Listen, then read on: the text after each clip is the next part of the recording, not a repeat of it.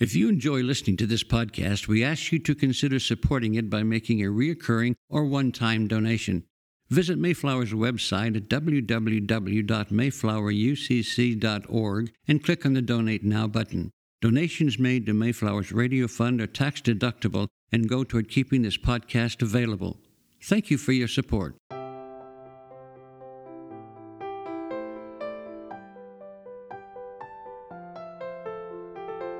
The sermon you are about to hear was preached at Mayflower Congregational UCC Church of Oklahoma City by the Reverend Dr. Robin Meyers, senior minister in one of America's premier liberal Protestant pulpits.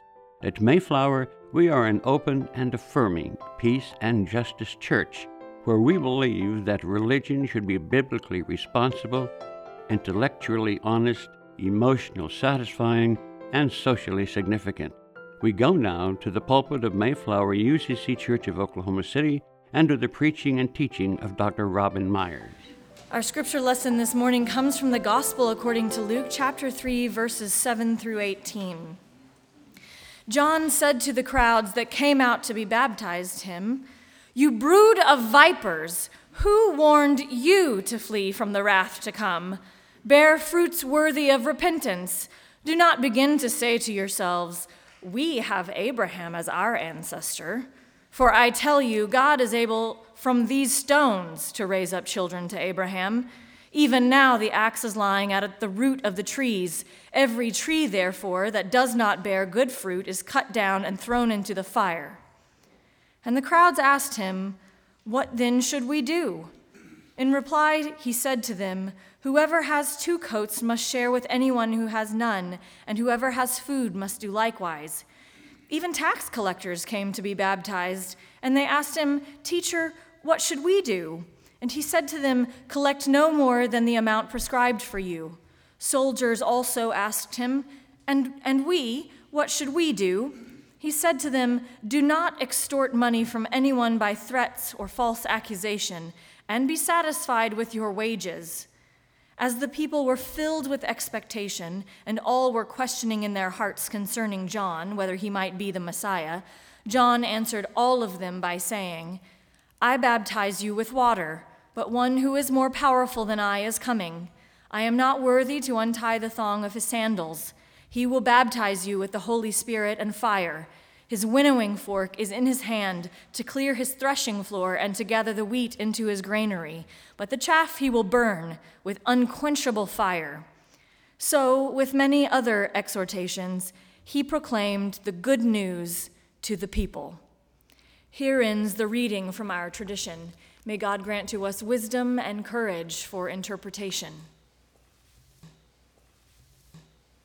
I don't mean to be pejorative with this sermon title, uh, John's Baby Sermon, as if there's something infantile about it, but rather to suggest that whoever wrote Luke's gospel, like all the other gospel writers, has got to do something with John the Baptist that both recognizes his enormous popularity and gets him out of the way. How about a baby sermon? A kind of warm up act for the real sermon Jesus is about to preach, you know, the Sermon on the Mount.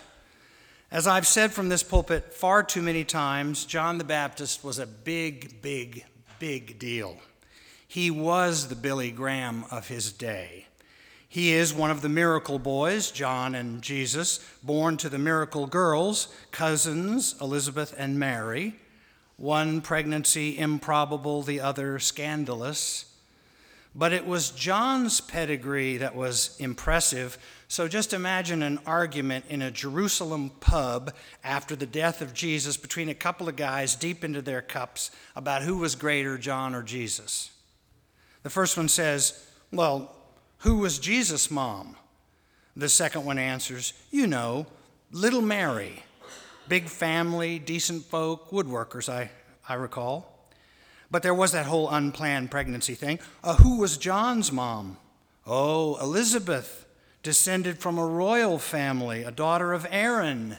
Granted, a barren daughter of Aaron, but at least when she got pregnant, she was married. This is a small town, you know.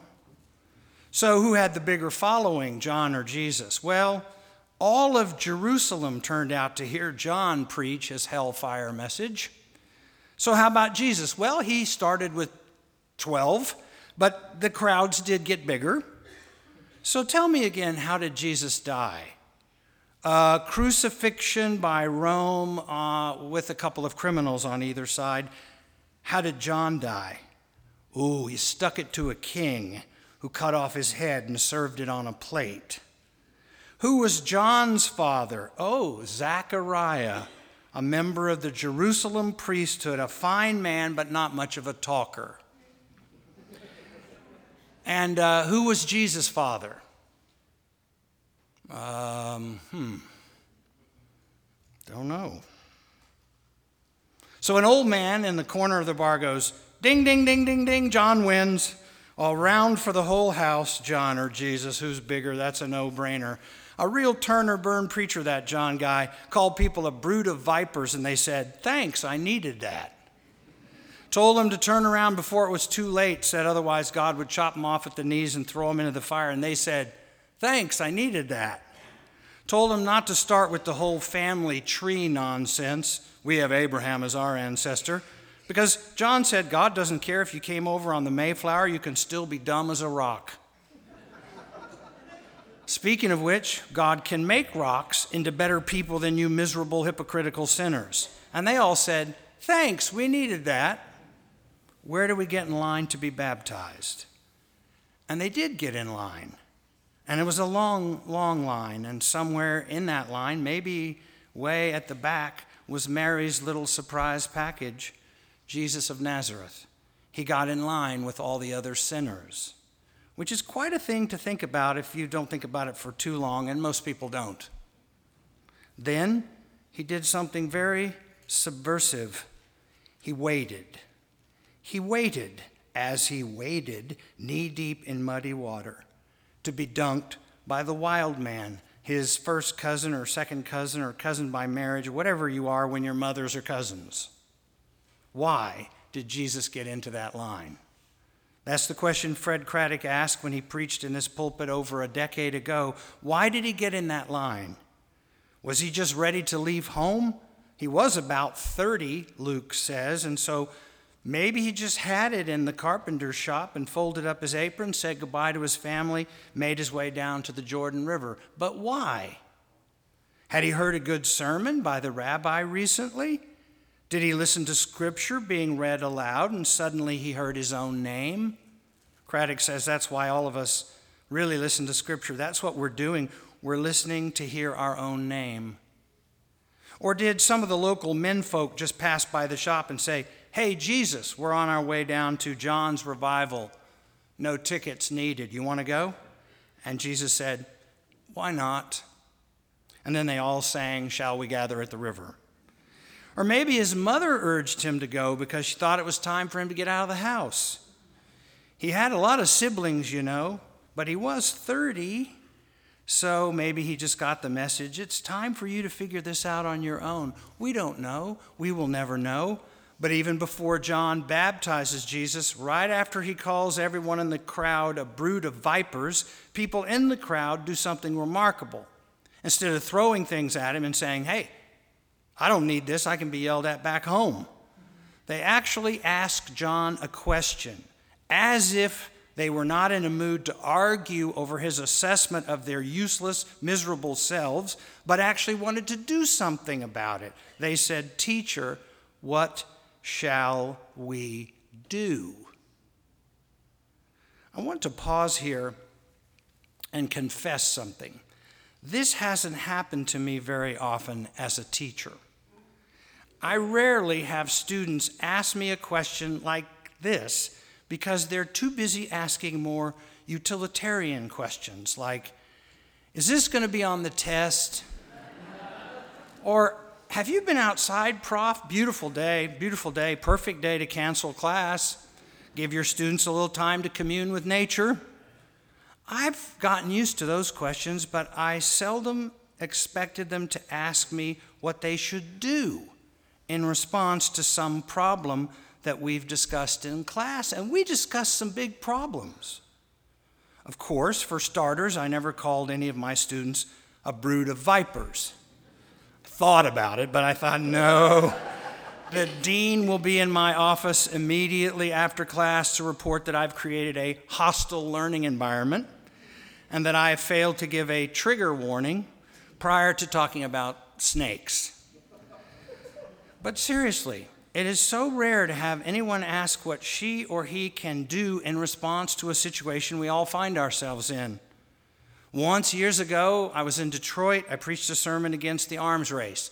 Really wasn't a particularly good sermon, but a young man came up afterwards and said something I've never forgotten. Instead of the usual nice sermon, Reverend, he said, So, what shall we do?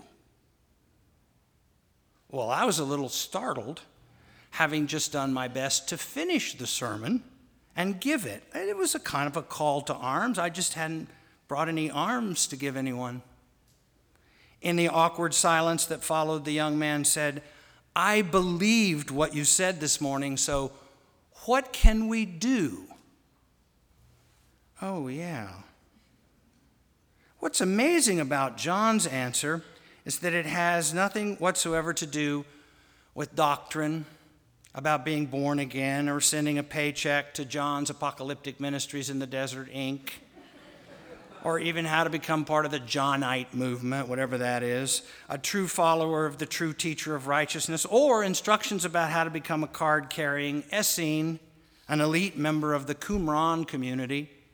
Even though we have no idea if John was a member of that group, scholars think maybe because the Essenes, or Qumraners, as I like to call them, had withdrawn completely from anything having to do with temple Judaism. They dressed strangely, they lived out in the wilderness, and most of all, they stayed as far away from Jerusalem as possible because they thought God was about to destroy it. It was ground zero. So it would have been reasonable to assume that John was part of the Essene movement.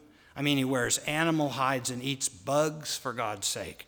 So you would expect him to just go on with the turn or burn stuff, but instead of saying, What shall you do? Doesn't matter what you do, the end is near. Repent. He says, Whoever has two coats must share with anyone who has none. Just like that. I wish it was a bit more complicated and abstract so we could argue about it, but it wasn't. If you have two coats, you have one more coat than you need. Give your second coat to someone who doesn't have one coat. But, John, I have my spring coat and my fall coat, my dressy coat, my casual coat, my downtown coat, my country coat. You brood of vipers. No excuses. Someone without a coat is more important than your excuses for having more coats than you need. Then he says, essentially, open your cupboards. Is there more food in there than you need? Give it to somebody who's hungry. Well, John, they'll just waste it or sell it to someone. I worked hard for that food. I don't want lazy people eating it. You brood of vipers.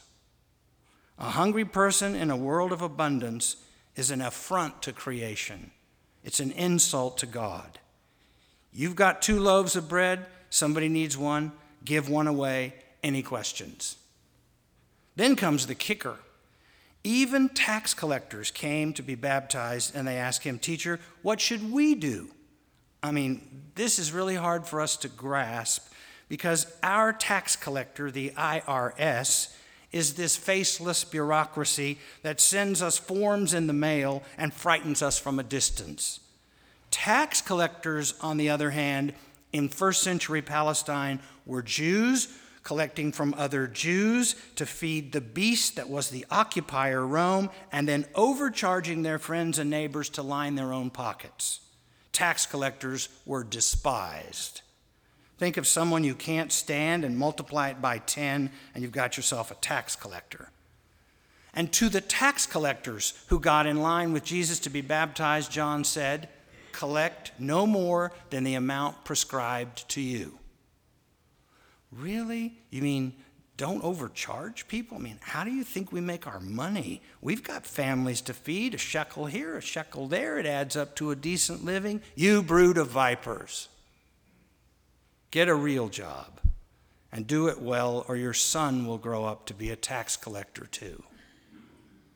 Then the soldiers came to John, soldiers, and they said, What shall we do? Soldiers, mind you, the ones who swaggered on street corners and carried swords. They could have anything they wanted.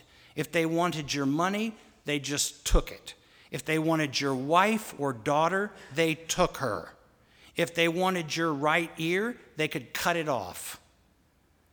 There weren't any body cams in those days. Remember, no Jewish Lives Matter movement. If a soldier stabbed you in the back as you ran away, nobody held a rally to chant, What do we want? Justice. When do we want it now? No DA had to say, You never ever stab anyone in the back when they're running away. So John said to the soldiers, Do not extort money from anyone by threats or false accusations, and be satisfied with your wages. Really? a soldier must be thinking to himself, then what good is our power and our training? We walk around with a target on our backs, and we don't we need a chance, just a chance now and then to pocket some drug money once in a while. Plant some evidence on some poor bastard we want to go to jail. And as for wages, uh, how much do you think we make on the force, John? We're just one step ahead of eating locusts and wild honey ourselves you brood of vipers. And so it goes the preaching of John the Baptist, not all apocalyptic, some of it's very practical. Do not abuse power and privilege. Poverty is neither an accident nor the fault of the poor.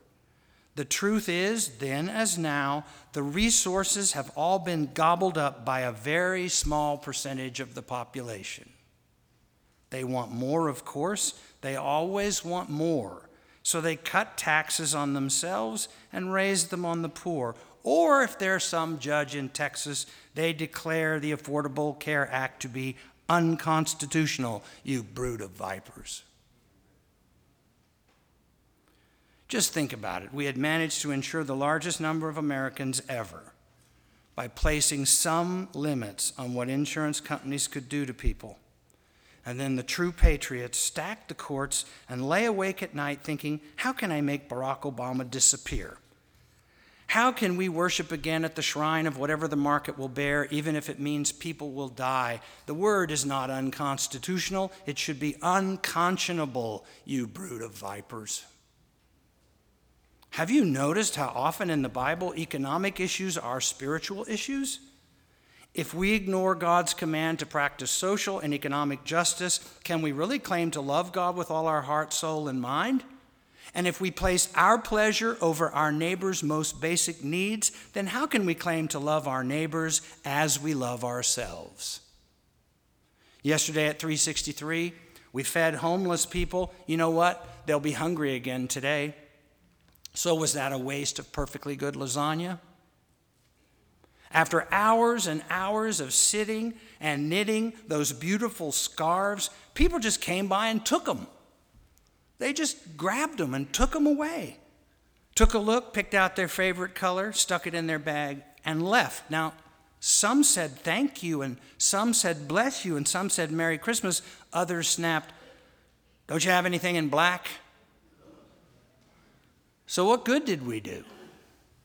According to John and later his disciple Jesus, we did what the strong are commanded to do. As the Apostle Paul put it, we helped to bear the infirmities of the weak.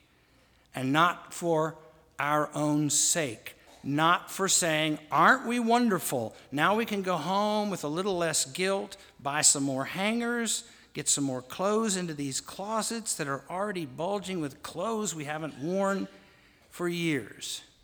And shoes. Can you have too many shoes? I've heard that some people have separate closets just for their shoes, even whole rooms just for their shoes. I can hear John say it, you brood of vipers. Some of you may remember the movie The Matrix. Morpheus is John the Baptist in that movie, although he dresses much better. He proclaims, like John, that he's not the one, but is preparing the way for the one. He tries to liberate some from the coma of their oblivion, but the problem is that life connected to the machine is a lot easier, a whole lot easier and more beautiful than life outside the matrix. Outside the matrix, the world is darkened by the very system that was created for the comfort of those inside the matrix. What's more, because once you are outside the matrix, it identifies you as a virus.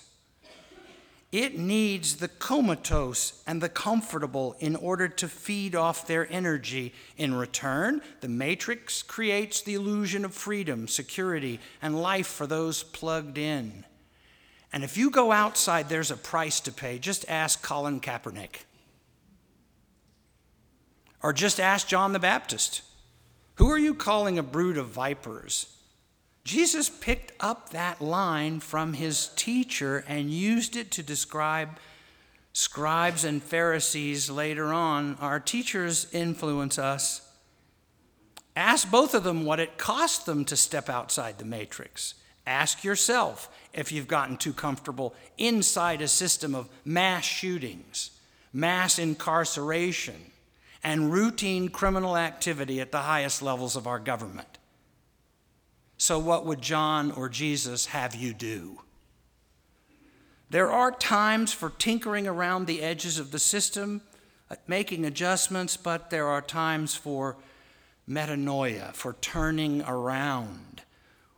And that's what that word repent really means to turn around, to look at what's happening to us, to our country, to our souls, and say, I'm going to take my chances outside the system, even if that makes me a virus. It's, it's better than being a viper. To be leaven in the loaf is better than to be a snake in the grass. Now, we won't get it right, of course, and we'll still be seduced by the comforts of the matrix, but remember, John's to do list became Jesus' to be list to be pure in heart, comforted mourners, the meek, those with an appetite for righteousness, the merciful, the peacemakers, those who are persecuted outside of the matrix for righteousness' sake. It's a new version. Just like the prophets before us. Here is my hope for you and for me and for everything that draws breath on this perishing planet. May the true gift of Christmas come to each and every one of you outside of the matrix if you don't like the way things are going, you can always ask a simple question So, what should we do? At Mayflower, we promise we have a few suggestions. And we won't call you a brood of vipers. Instead, we'll give you some leaven to hide in the loaf of this broken world, and then we will all do something very subversive, very subversive. We will wait on tiptoes, we will wait.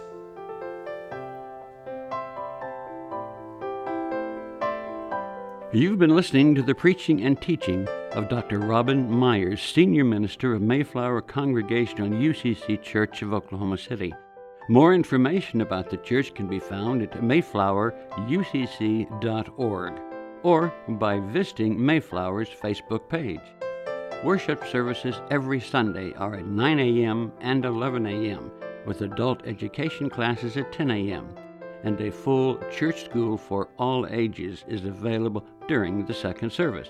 Mayflower is located on Northwest 63rd Street, a block west of Portland. Thank you for listening.